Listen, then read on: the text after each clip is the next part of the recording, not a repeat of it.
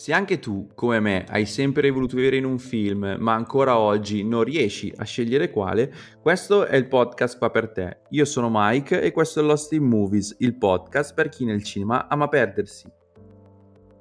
Ciao a tutti e ben ritrovati in questo nuovo episodio di Lost in Movies, un nuovo episodio seriale per la prima volta e dove qui con me non sono da solo, ma c'è anche Davide. Davide è un ragazzo che mi segue ormai da tempo, col quale chiacchieriamo ormai da tempo e che mi ha aiutato anche per eh, creare un nuovo ramo di Cinemike che è il gruppo Telegram. Lui mi aiuterà a gestirlo, mi aiuterà a moderarlo e questo era un modo non solo per ringraziarlo pubblicamente ma anche per presentarvelo.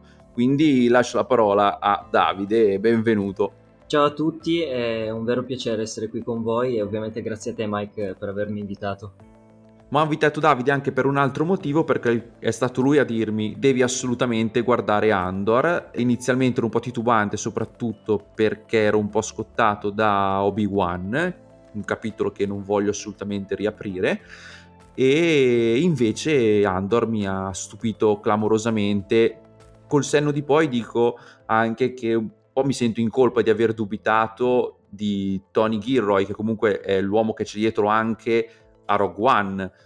E quindi c'erano tutti i presupposti per fare una, una, buona serie, anche perché il personaggio di Cassian, come andremo a vedere, è un personaggio interessantissimo e mai così da vicino abbiamo mai visto, non abbiamo mai visto la, la ribellione, eh, i ribelli come agiscono all'ombra dell'impero. E quindi è stata una serie che eh, so, mi ha entusiasmato sotto tantissimi punti di vista e ora non, has- non, vedo sicuramente l'ora che arrivi anche la seconda stagione che, correggimi se sbaglio, probabilmente dato il finale ci dovrebbe essere perché non tutto è stato chiuso, ma non è ancora stata confermata, giusto? No, non è ancora stata confermata, dovremmo teoricamente attendere due anni prima di, prima di sapere qualcosa riguardo alla seconda stagione. In ogni caso questo è un episodio no spoiler e vi diciamo un po' le nostre sul perché dobbiate avvicinarvi qualora siate fan di Star Wars a Andor oppure anche se non lo, non lo siete. Perché eh, Davide dimmi un po' la tua, ma secondo me questa è una serie che può essere benissimo apprezzata sia da un fan di Star Wars, da un appassionato storico, ma può anche avvicinare qualcuno che non è mai stato, non ha mai visto nulla di Star Wars eh, per svariati motivi. A mio parere sì, a mio parere sì, perché ehm, si, si regge perfettamente in piedi eh, anche senza avere un, break, un background eh, conoscitivo di Star Wars e della lore di Star Wars eh, da parte di, di, uno che non è fan di uno che non ha mai seguito troppo le, le vicende della, della, saga degli Skywalker in generale. Eh, un po' come The Mandalorian che si ricollega per certe cose al, alla, alla, saga principale, eh, però si, si, si regge in piedi da sola, va avanti con delle vicende che non sono non sono perfettamente collegate con la saga, ha solo dei riferimenti e una storia completamente nuova. Anche per esempio il personaggio di Cassian, che è il protagonista e che noi conosciamo solo lui di questa serie, poi gli altri personaggi sono tutti nuovi, quindi sono tutte nuove vicende, nuovi, nuovi eventi che andremo a scoprire man mano che andiamo avanti con le puntate, sono veramente veramente interessanti. Sì, qualcuno l'abbiamo già visto, tipo So Guerrera comunque era presente in Rogue One, eh, Mon Matma comunque era una presenza anch'essa in Rogue One e anche nei futuri, nei primi film di Lucas. Mon Mothma è sempre stata abbastanza marginale, eh, sia nei film che in Rogue One. E invece qua occupa una parte molto molto importante della, della, della narrazione. E So Guerrera, sì, in Rogue One lo vediamo molto più presente in Rogue One, però anche qua fa una parte importante comunque quando, quando parla con un certo personaggio. Sì, diciamo che Andor, la serie, è un prequel di Rogue One, quindi è no- normale trovare alcuni personaggi che abbiamo visto in quello spin-off, chiamiamolo così, quel film che va a posizionarsi tra episodio 3 ed episodio 4 ed è anche giusto, facile appunto trovare personaggi come Mon Matma che invece sono storici comunque dell'intero franchise. Perché alla fine Andor è a prequel di Rogue One e si posiziona 5 anni prima dalla battaglia di Yavin, la, il conflitto finale che troviamo appunto in Rogue One, e seguiamo il percorso che porterà Cassian Andor da contrabbandiere di rottami qual è a spia e capitano dell'alleanza ribelle nella lotta all'impero galattico. Nel primo episodio troviamo Andor che è sul pianeta industriale di Morgana One alla ricerca di sua sorella scomparsa. Quando verrà importunato da due agenti imperiali, fa un po' di casino e torna a rifugiarsi sul suo paese adottivo Ferrix.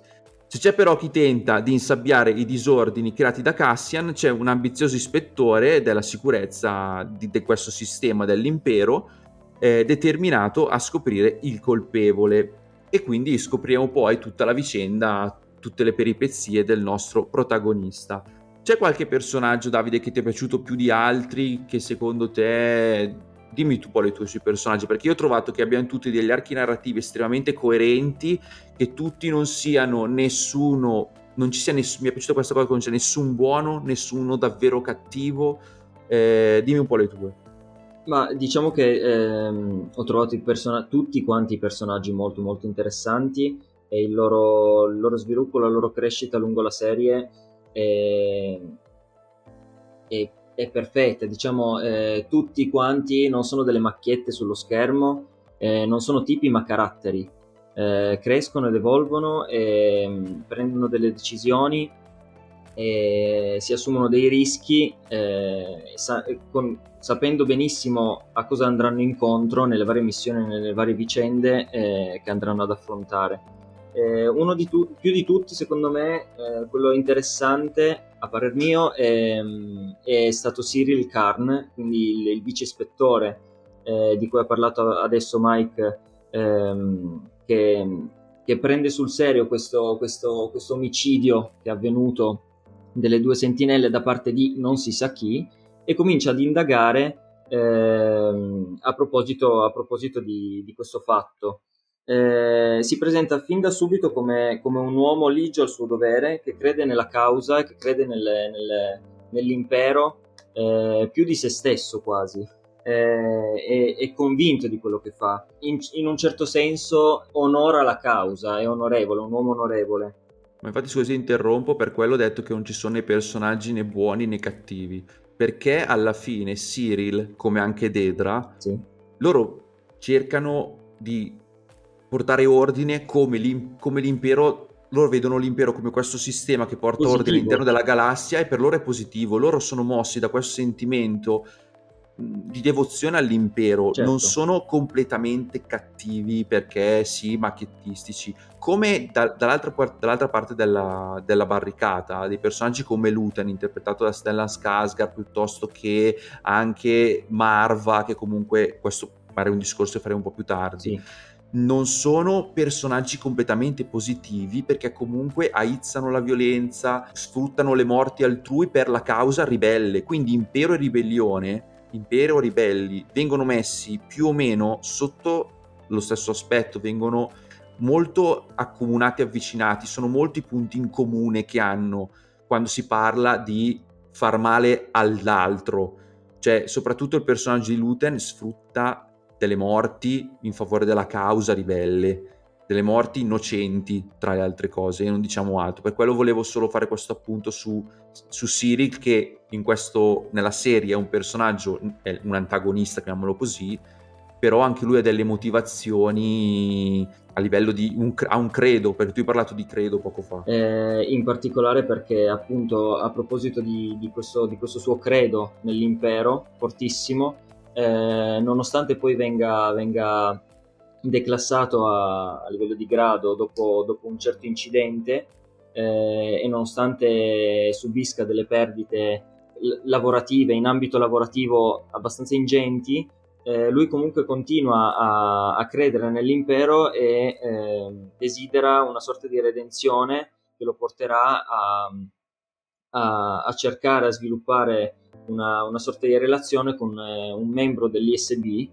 eh, che sarà dei Dramero, eh, con cui poi inizierà una sorta di, una sorta di non, non dico relazione, però un, un, uno scambio di sguardi che potrebbe lasciare intendere qualcosa e, e lui, per lui diventerà un'ossessione, questa, la, la, redenzione per lui diventerà un'ossessione, una cosa a cui ambisce più di tutte e la, lo porterà a partecipare con, con, con questo personaggio che è Dedra Mero, un altro personaggio molto interessante. Eh. Sì, anche perché è un'altra che fa parte del, dell'ISB, appunto l'Imperial Security Bureau, e sta facendo anche lei strada all'interno della, di quel sistema di sicurezza imperiale e eh, inizialmente non prenderà di buon occhio Cyril sotto la sua ala protettrice, diciamola così, è Cyril che dovrà dimostrare il suo valore e lui è palesemente ossessionato da lei. È molto interessante il fatto come questa serie non abbia una vera e propria linea amorosa, una trama amorosa, diciamo così,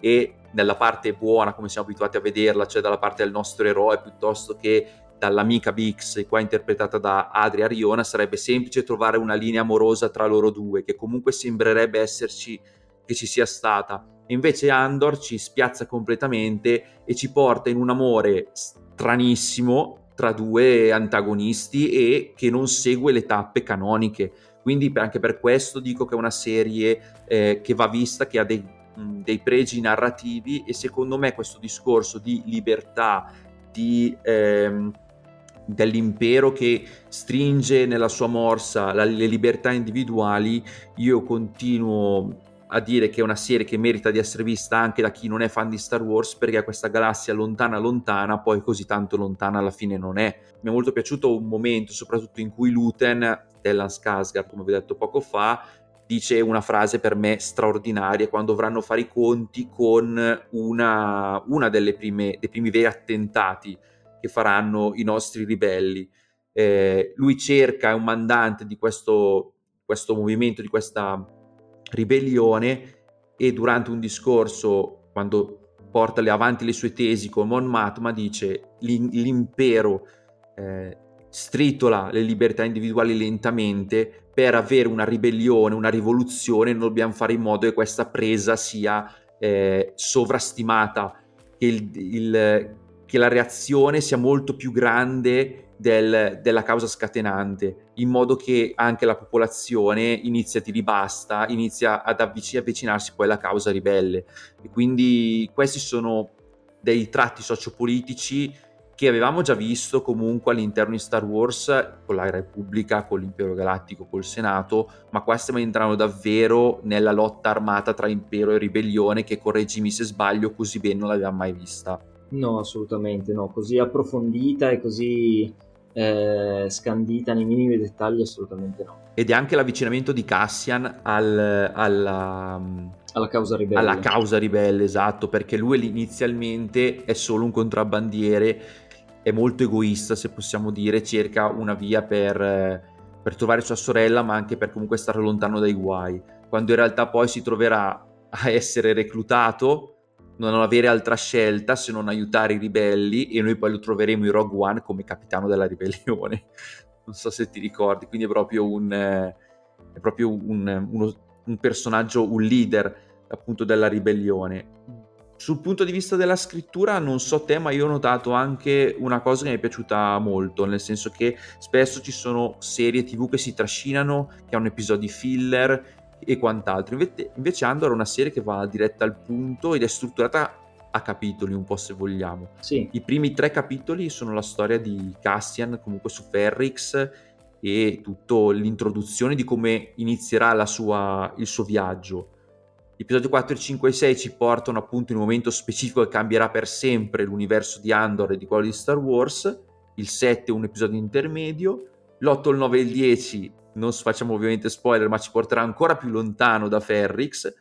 Ma anche qua abbiamo una chiusura per arrivare poi al gran finale. È una scrittura che io non ho personalmente con questa incasellatura, lasciami dire, anche con questi tempi, apre parentesi, chiude parentesi, per me è rara all'interno della serialità moderna, che comunque è l'epoca d'oro della TV, ma per me Andor penso sia una delle serie più belle di quest'anno. E sicuramente... Sì, si differenzia da Mandalorian, ma direi che se la combatte per la serie migliore di Star Wars in assoluto, escludendo le animazioni. Cosa Beh, eh, sono, sono, d'accordo, anche perché The Mandalorian è piaciuta molto, ha fatto subito scalpore, però forse mantenendo una sorta di epicità eh, tipica di Star Wars, insomma, eh, sono rimaste le spade laser, sono rimasti i combattimenti, insomma, era, era anche un, più, più western eh, che, attira, sì. che attira molto il pubblico poi comunque hanno un personaggio forte come Baby Yoda che ricorda esatto. ovviamente Yoda, Grogu che ricorda Yoda, abbiamo Mandalorian, il Mando che comunque ricorda Boba Fett e guarda caso hanno fatto anche la serie su Boba Fett, abbiamo comunque un personaggio importantissimo che compare alla fine della seconda stagione, cioè si poggia comunque pesantemente sulla serie episodica classica, chiamiamola così, di, di Star Wars, mentre Andor già nasce da uno spin-off, da Star, una Rogue One a Star Wars Story, quindi non incasellata nei vari episodi.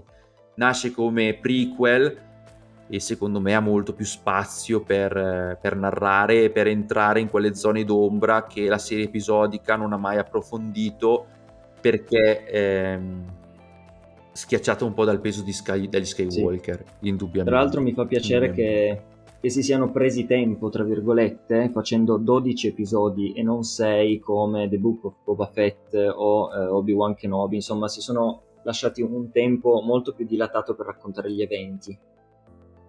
Comunque sono episodi che variano dai 35 minuti all'ora, giusto? Ce n'è uno da 35 persino, se non ricordo male. Sì, sì, arrivano fino a più di 50 minuti, quasi un'ora, sì.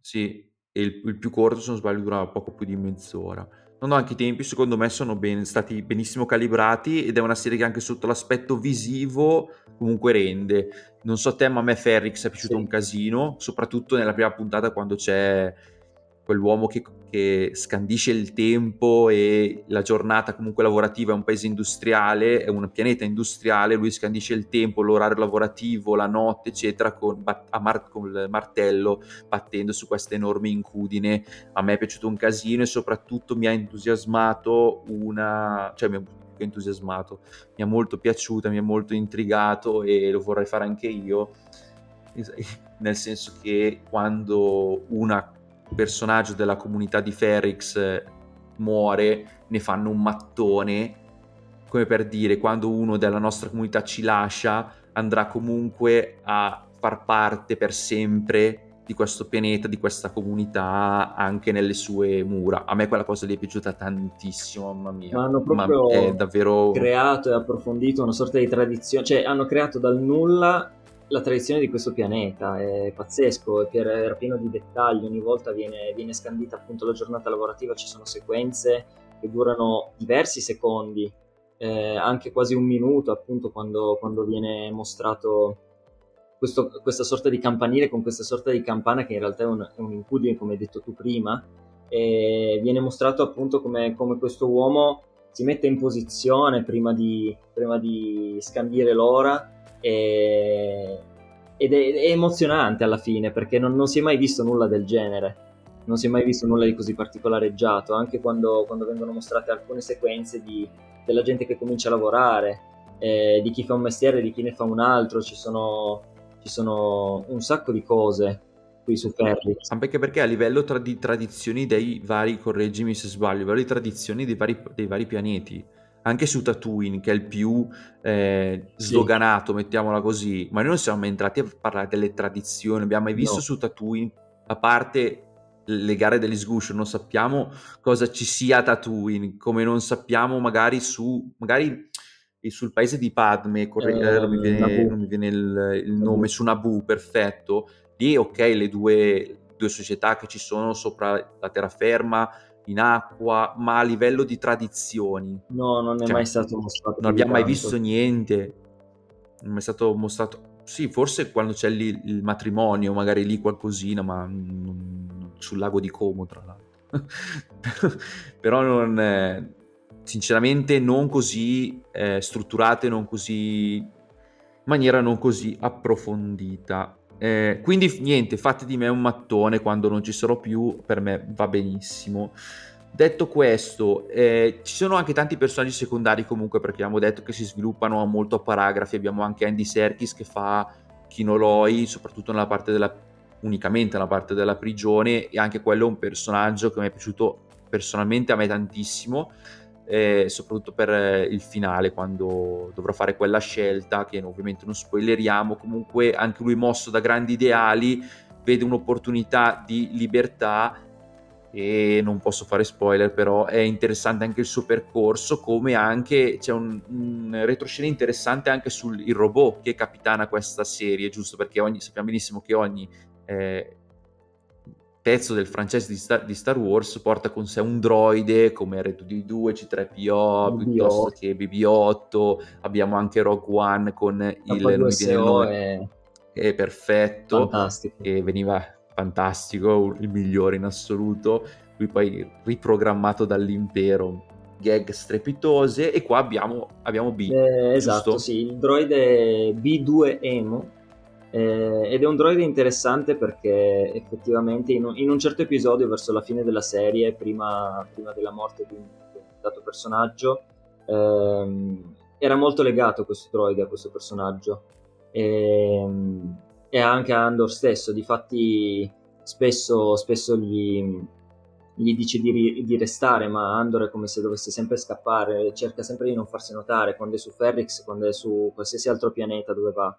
E tiene a, a questi due personaggi eh, tantissimo e nonostante non, eh, non, abbia, non, abbia, un volto, non abbia delle inflessioni nel, nella voce quando parla che possano sottolineare che sia triste o felice, si capisce benissimo e perfettamente, si, si, quasi si vede in questo suo occhio, in questo suo monocchio, eh, la tristezza che prova eh, quando Andor se ne va piuttosto che quando questo, questo personaggio eh, lascia la serie, diciamo. E, una cosa interessante che, che ho notato nel, nel, primo episodio è che quando Andor eh, chiede, chiede, a questo droide di, di mentire per lui, eh, e il droide gli risponde che ha bisogno di molta energia per mentire, quasi come, come se, fosse un essere, un essere, vivente come noi, un essere umano, ma eh, un essere umano per mentire deve solo, eh, deve solo cambiare quello che, quello, quello che, deve dire. Invece il droide, eh, non so bene come funzionano i pensieri dei droidi, però a quanto pare serve più energia per dire delle bugie. Una... Sì, diciamo che il droide eh, nasce comunque per servire l'umano, quindi per esatto. essere sempre fedele, tra virgolette, l'umano piuttosto che l'impero, piuttosto che quant'altro, ha una programmazione, quando deve andare a conto la sua programmazione, quindi mentire, quindi creare un danno a un altro essere umano al quale soprattutto vuole bene, perché quando Cassian gli chiede di mentire quasi sempre è rivolto a Bix o a Marva, che è appunto la sua madre adottiva, B, che sono questi due personaggi, due persone al quale comunque vuole bene, perché il bello di questo droide è che noi vediamo proprio che lui ha dei sentimenti, sì. cioè lui soffre, eh, è molto più che un, un, semplice droide e quindi lui deve fare doppiamente fatica e consumare ancora molta più energia. Penso che era quello che intendevi dire. Sì, sì, sì, è quello. E tra le altre cose, uno dei personaggi eh, a cui B dovrà mentire è proprio Marva, che all'inizio ho detto qua ne parliamo dopo, perché secondo me Marva, che è la madre adottiva di Cassian, è l'unico personaggio davvero eroico in un certo senso. Lei salva Cassian da morte certa sul suo, paese, sul suo paese natale, lo porta con sé, lo accudisce e anche nell'ultima puntata ha un momento di assoluto protagonismo dove riesce a muovere, anche se violentemente, muove la pancia di Ferrix e li porta alla ribellione contro l'impero pur ritrovandosi nella sua situazione.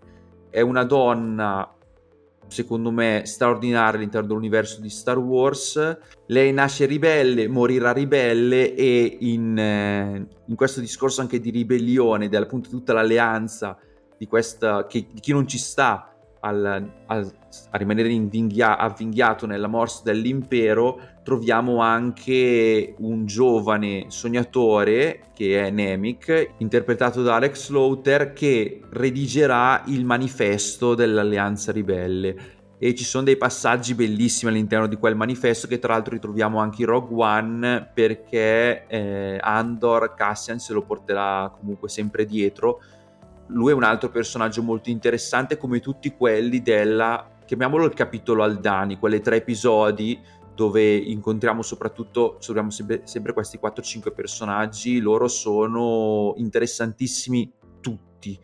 Eh, personalmente sono gli episodi che ho gradito di più, il 4, il 5 e il 6, sì. dimmi un po' la tua anche su questo aspetto. Sì, sì, la, la, la, mia parte preferita sono i primi sei episodi, quindi come abbiamo detto prima, visto che sembrano divisi in, in archi, i primi tre di introduzione al, al, al, personaggio di Cassian, tra l'altro con anche dei flashback che lo riporta quando, a quando era bambino e a quando viene salvato, diciamo, da, da Marva. E gli altri tre eh, dedicati appunto a questo, a questo, agli eventi di Aldani poi nel settimo episodio si parlerà di, delle conseguenze e di quando Luten ehm, appunto l'obiettivo di Luten non era eh, rubare i crediti agli imperiali ma era molto più profondo eh, come appunto il, il sviluppare nel, nella comunità eh, non solo su quel pianeta ma in, tutto, in tutti i pianeti controllati dall'impero un senso di, di ribellione perché eh, provocando l'impero, sapeva che eh, avrebbe reagito eh, in maniera molto più forzata e violenta, e di fatto così è stato, esatto, così è stato e quindi con questo episodio sperava di, ehm, di risvegliare la massa, di, di dirle finalmente di, di, alzarsi e di combattere queste, gli usurpatori imperiali. Certo, e poi lottare per un ideale puro come la libertà, qua non hai modo, ti fanno vedere come non hanno modo di farlo se non aizzando la popolazione a una ribellione facendo dei veri e propri atti terroristici come quello di Aldani che si sì. può chiamare come si vuole ma è pur sempre un atto terroristico nel vero senso della parola quindi ribelli e impero diciamo che nessuno dei due ovviamente l'impero per ovvi motivi nessuno dei due comunque agisce se in maniera, eh, come posso dire, molto pura, inno- non vorrei dire innocente perché ovviamente no, no completamente però positiva, completamente positiva, esatto, esatto, esatto. Ma poi secondo me questa serie si differenzia anche, come abbiamo detto prima, da Mandalorian per il fatto di non stare vicino alla serie originale, come abbiamo detto, ma anche di non usare pupazzi, pupazzoni, nel senso, abbiamo detto Grogu, Yoda, eh, questa serie si differenzia perché non abbiamo le, spase, le, spade laser, finalmente abbiamo degli stormtrooper che riescono a colpire i loro bersagli, mai, più, mai così precisi finalmente gli stormtrooper, è una serie molto più adulta, molto meno fanciullesca, però ci sono, non, non funziona proprio sempre tutto, infatti non so se hai notato anche te, soprattutto la parte della prigione, sono tutti umanoidi, cioè sì, sì. l'universo di Star Wars che è noto per avere infiniti mondi, infiniti pianeti, infiniti ra- etnie, razze, chiamiamole così, alli- mod- modi alieni di, del, per come intendere la vita, sono tutti umanoidi però, ci sono davvero poche, poche, c'è poca diversità in questo senso. Forse è un problema di budget, non so, dimmi un po' le tue su questo aspetto. C'è qualche cosa che non ti è piaciuto di Andor? Io se devo cercare qualcosa che non mi è piaciuto direi semplicemente questo, perché tutto il resto l'ho trovato davvero eccezionale. No, no, anch'io. È l'unica cosa, tra l'altro, che ho notato che tra virgolette non andava bene, ma per il resto, ehm, se pensiamo che è stata girata eh, nel periodo della, della, pandemia, insomma, si sono dedicati agli effetti, alle, alle, alla diversificazione dei personaggi, eh, più magari su Ferrix o sul pianeta nel quale Andor si rifugia in episodio 7, insomma, quando erano invece luoghi un po' più chiusi dove avvenivano sempre le stesse cose in, in più episodi eh, si vede che hanno preferito eh, lasciare solo umanoidi, anche perché quando, quando, quando, passano su quei corridoi all'interno della prigione eh, si vedono solo esseri umani, non, non ci sono altre specie. A me è quello che ha lasciato un po' perplesso, nel senso o che lì ci portavano solo umanoidi per una questione di eh, servire l'impero in questa catena di montaggio servivano soltanto persone umanoidi, quindi soltanto quella tipologia di razza aliena, intesa come aliena, intesa come diversità sì. nel, nell'universo, e quella è la motivazione che mi sono dato. Più che altro, magari a Ferrix poteva esserci sì una comunità più umanoide e quant'altro, ma se ci penso un attimo adesso, anche su, per, correggimi, eh, ma anche su mm, Rogue One non abbiamo tutta questa grande diversità. No, solo, solo, su Jeddah. Solo su Jeddah. Perché era una, una, città in cui insomma confluivano diverse rotte commerciali, appunto come su Ferrix alla fine. Mm-hmm. Perché su Ferrix era una sorta di, un grandissimo, enorme rottamaio dove se non trovavi un pezzo lì non ti conveniva cercarlo nel resto della galassia. Quindi... Ah, e- ecco cosa volevo dire. Tra l'altro, appunto, quei i pezzi che eh, montavano in queste prigioni che, per, per, l'impero alla fine serviranno per, per un oggetto ben preciso che, che, tutti conosciamo e che verrà mostrato solo nel, nel gran finale di Andor che non so dire che cosa sia, lascio la sorpresa agli spettatori ovviamente. Penso che chiunque abbia capito a cosa ti riferisci e tra le altre cose l'ultima, visto che hai citato l'ultima puntata, personalmente è stata una delle puntate più emozionanti che ho visto quest'anno in tutte, a livello di tutte le serie tv che ho, ho potuto vedere in questo, in questo 2022. È un episodio particolarmente conflittuale, particolarmente bellicoso, io non ho sentito, non ho minimamente percepito la durata. È stata una di quelle volte in cui ho acceso, ho fatto partire play e è volato l'episodio ed era già arrivato al termine. Non mi sono reso conto che fosse passata un'ora. Da, per me a livello di scrittura Andor è eccezionale e piccola chicca, non so se l'hai notato ma penso di sì, la sigla cambiava ogni episodio. Sì, sì. Cioè nel senso la, il tema era uguale, però c'erano svariate versioni e l'ultimo episodio era quello che aveva il tema più epico, quasi più completo, come arrivare adesso siamo arrivati alla fine. Il momento della prigione invece era molto più metallico, molto più distorto, come a creare anche lo stesso tema musicale, un percorso che si vedeva poi all'interno del, dell'episodio appunto. Quindi, Stesso tema sviluppato in 12 modi diversi, insomma non è male. Una serie curata in tutto e per tutto Concludendo, direi che Andor è una serie che entrambi consigliamo vivamente agli appassionati di Star Wars eppure no, che ha dei tratti underground anche, se vogliamo, la prima parte soprattutto, che si muove tra prigioni, tra pianeti diversi tradiz- con la loro tradizione, molto eh, operai, giusto? Non, lont- ed è bello anche come ci siano la, abbiamo la possibilità di vedere sia il lato del Senato parlamentare e tutti i loro giochi di potere e come arriviamo anche al, dall'altra parte ai pianeti più operai, quelli più ai margini del, della galassia. C'è proprio una manovalanza. Eh. Esatto, esatto. Chi muove le fi- chi fa la bella vita agiata e chi in realtà si spacca la schiena e tutto il giorno e non ha, ha, poco in cambio se non addirittura viene agli occhi puntati addosso dell'impero che tende a voler schematizzare, a voler tenere tutto sotto controllo ed è proprio forse l'impero che tenta di eh, avere potere tra le mani, cioè te- tenta di tenere sotto scacco tutti gli altri pianeti, forse dimostra tramite questo suo gesto che forse così potere non ha e che è fallibile e qua entra la ribellione di Andor, di Luten, di Mon Matma. Quindi secondo me è una serie incredibile che piacerà a chiunque, nonostante magari non può piacere Star Wars, chi si avvicina magari, gli piace anche un genere un po' spioni, di spionaggio, sì. più spionistico in certo senso.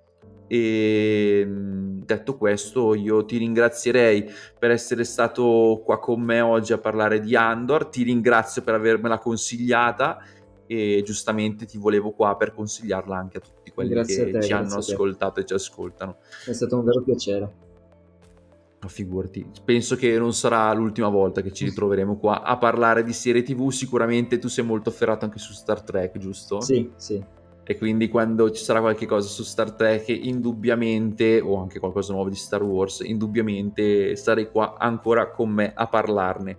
Ti ringrazio ancora tanto, ringrazio chi ci ha ascoltato fino adesso, vi invito a seguire Cinemike sia su Instagram che da adesso anche quindi su Telegram e ci sentiamo alla prossima.